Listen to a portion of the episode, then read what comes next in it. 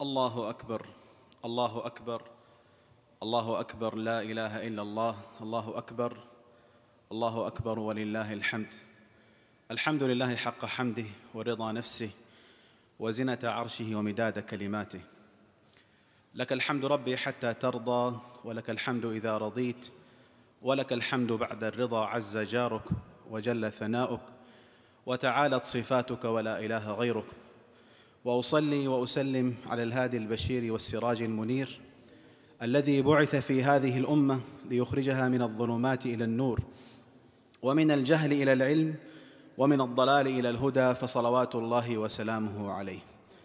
أيها الفضلاء الأحبة عيد مبارك وكل عام وأنتم بخير.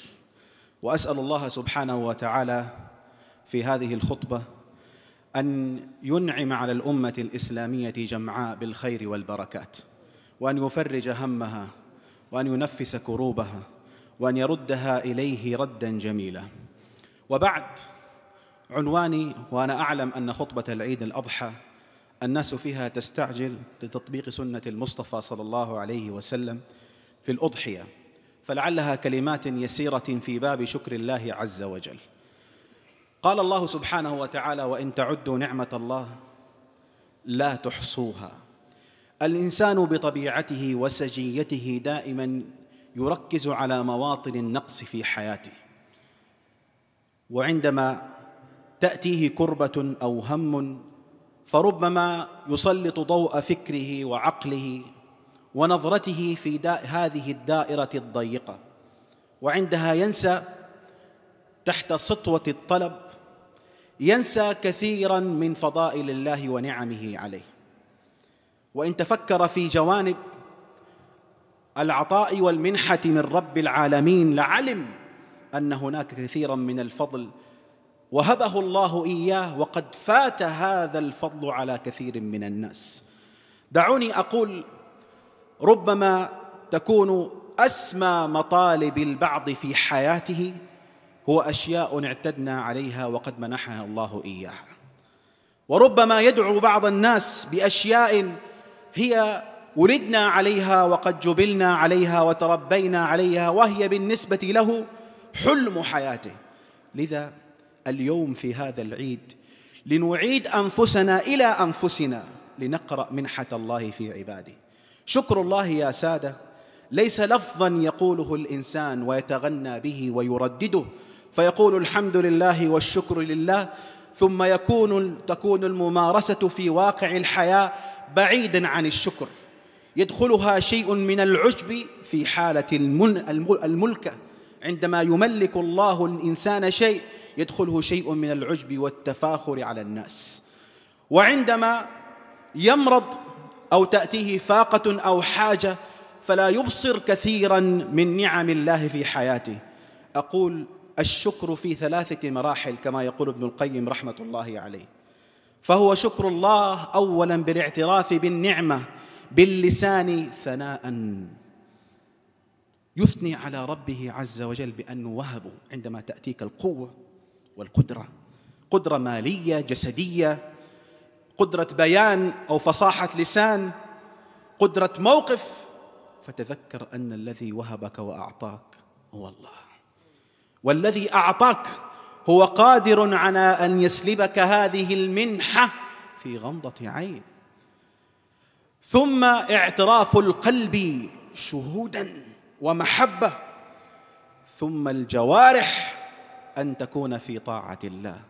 كيف نفهم من يشكر الله بلسانه ثم يمارس في كل ما أعطاه الله فيما يغضب الله عز وجل؟ الشكر يا سادة يحتاج إلى عون ومعونة من الله. حتى الشكر هو أيضا من وهب هذا الشكر وأكرمه الله به به فقد أكرمه الله بنعمة عظيمة. تستحق هي أيضا الشكر.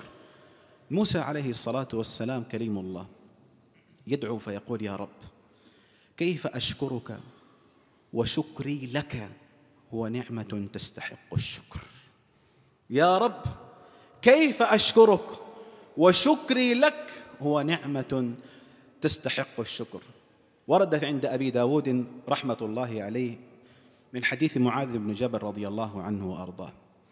مسك مسكه النبي صلى الله عليه وسلم بيده مرة فقال له والله يا معاذ إني أحبك.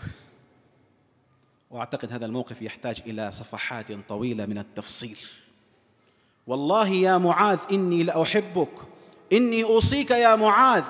لا تدعن دبر, دبر كل, كل صلاة أن تقول اللهم أعني على ذكرك وشكرك وحسن عبادتك. إن وهبنا الله شكرا فهو من. إن وهبنا الله شكرا فهو من. رسالة اليوم باختصار أن نعيش الشكر في الواقع. أن نعلم أبناءنا عند الطلب أن الله قد وهبهم شيئا كثيرا على كثير من أبناء المسلمين. أن يشعر الإنسان في قرارة نفسه بالامتنان لخالقه لما منحه الله سبحانه وتعالى من نعم كثيرة. أسأل الله سبحانه وتعالى أن يجعلنا من الشاكرين. الله أكبر الله أكبر الله أكبر لا إله إلا الله الله أكبر الله أكبر ولله الحمد.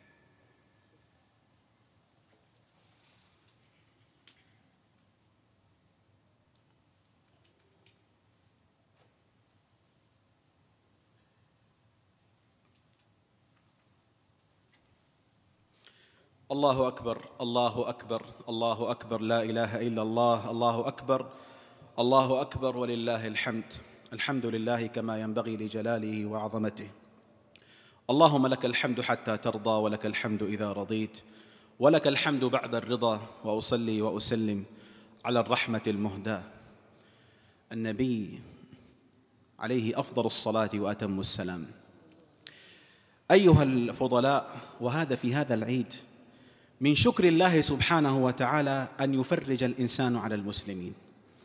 وتفريج الناس قد يكون بكلمة وقد يكون بعطاء. وكان من سنة المصطفى صلى الله عليه وسلم أن يضحي الإنسان فإن ضحى كان من السنة أن يتصدق بالثلث ويأكل الثلث ويهدي الثلث. نحن نفهم من الأضحية ليس لحما يقدم أو عطاء يعطى وإنما هو نوع من التواصر والتآصر والتآزر نوع من إشباع الناس. فكم في أمة الإسلام من جائع؟ وعلى كل إنسان وفق قدرته مسؤولية. فمسؤولية الغني الثري القادر ليست كالذي يعيش في أوساط الناس. ومسؤولية الإنسان الذي يستطيع أن يصل بهذه العطاءات إلى الآخرين ويبلغهم إياها ليست كمثل الإنسان الذي دائرته حول نفسه. أقول رسالة العيد رسالة شكر. الشكر عمل. اعملوا آل داود شكرا. وقليل من عبادي الشكور. أسأل الله أن يبارك لنا في هذا العيد وأن يجعل أعيادنا سعيدة وأن يهبنا سبحانه وتعالى غنى لا يطغينا وصحة لا تنسينا وأن يفرج عنا وعن المسلمين في كل مكان. اللهم فرج عن المسلمين في أرض فلسطين وبورما وفي أرض الشام وأصلح أحوالهم في العراق وفي كل مكان يا أكرم الأكرمين. اللهم اجعلنا من الشاكرين لك الحامدين لك الذاكرين لك. وصل اللهم وسلم على سيدنا وحبيبنا محمد وعلى آله وصحبه وسلم. والحمد لله رب العالمين.